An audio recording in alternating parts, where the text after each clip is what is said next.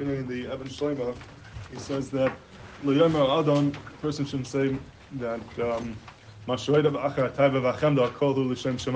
sometimes says that I'm, uh, yeah, it's true that I'm indulging in my Taiva and my Chemda a little bit, but it's all L'Shem Shemaim. I need it to uh, help my uh, Ruchnius.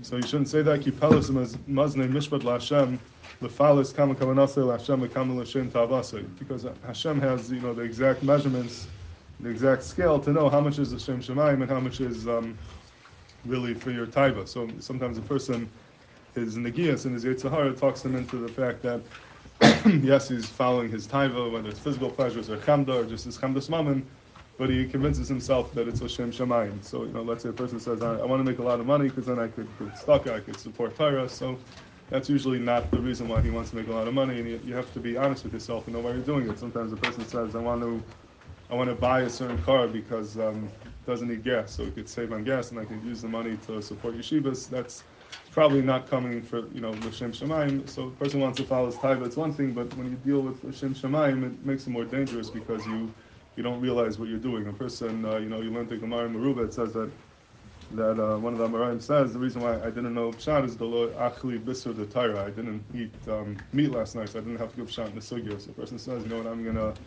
go uh, be right of achar meat boards every day because now I'll, I'll, I'll, know the daf much better. That it's probably not a uh, cheshbon l'shem shemayim. So you have to. Person wants to be about taiva about chemda. That's one thing, but when you pretend that it's l'shem shemayim, it becomes more dangerous because then there's no um, there's not nothing stopping you, and it's more difficult to do tshuva. There is a certain amount which which is mutter. If there is a certain amount of chemda and taiva, a person could be Isaac in that will help his ruchnias, and that's okay. It says by um, I think the Maril brings down but one of the Rishonim, before he would learn, he would take this uh, pile of golden coins and he would look at it, and it would be Marchev Levi to uh, be Mechadish and Tyre. And he saw, like, uh, you know, I guess it opens up your heart a little bit, and then he used it to uh, be Mechadish and, and. So, you know, there's a certain amount of Chemda and Taiva that is mutter, but you have to be very careful to be honest with yourself and know what exactly is Shem Shemaim, what is not Shem Shemaim because uh, Hashem Yir Hashem knows exactly what you know what it is. You can't fool Hashem, you can't fool yourself. So a person, you know, it's always terrible hakmar not to go too far in these inyanim.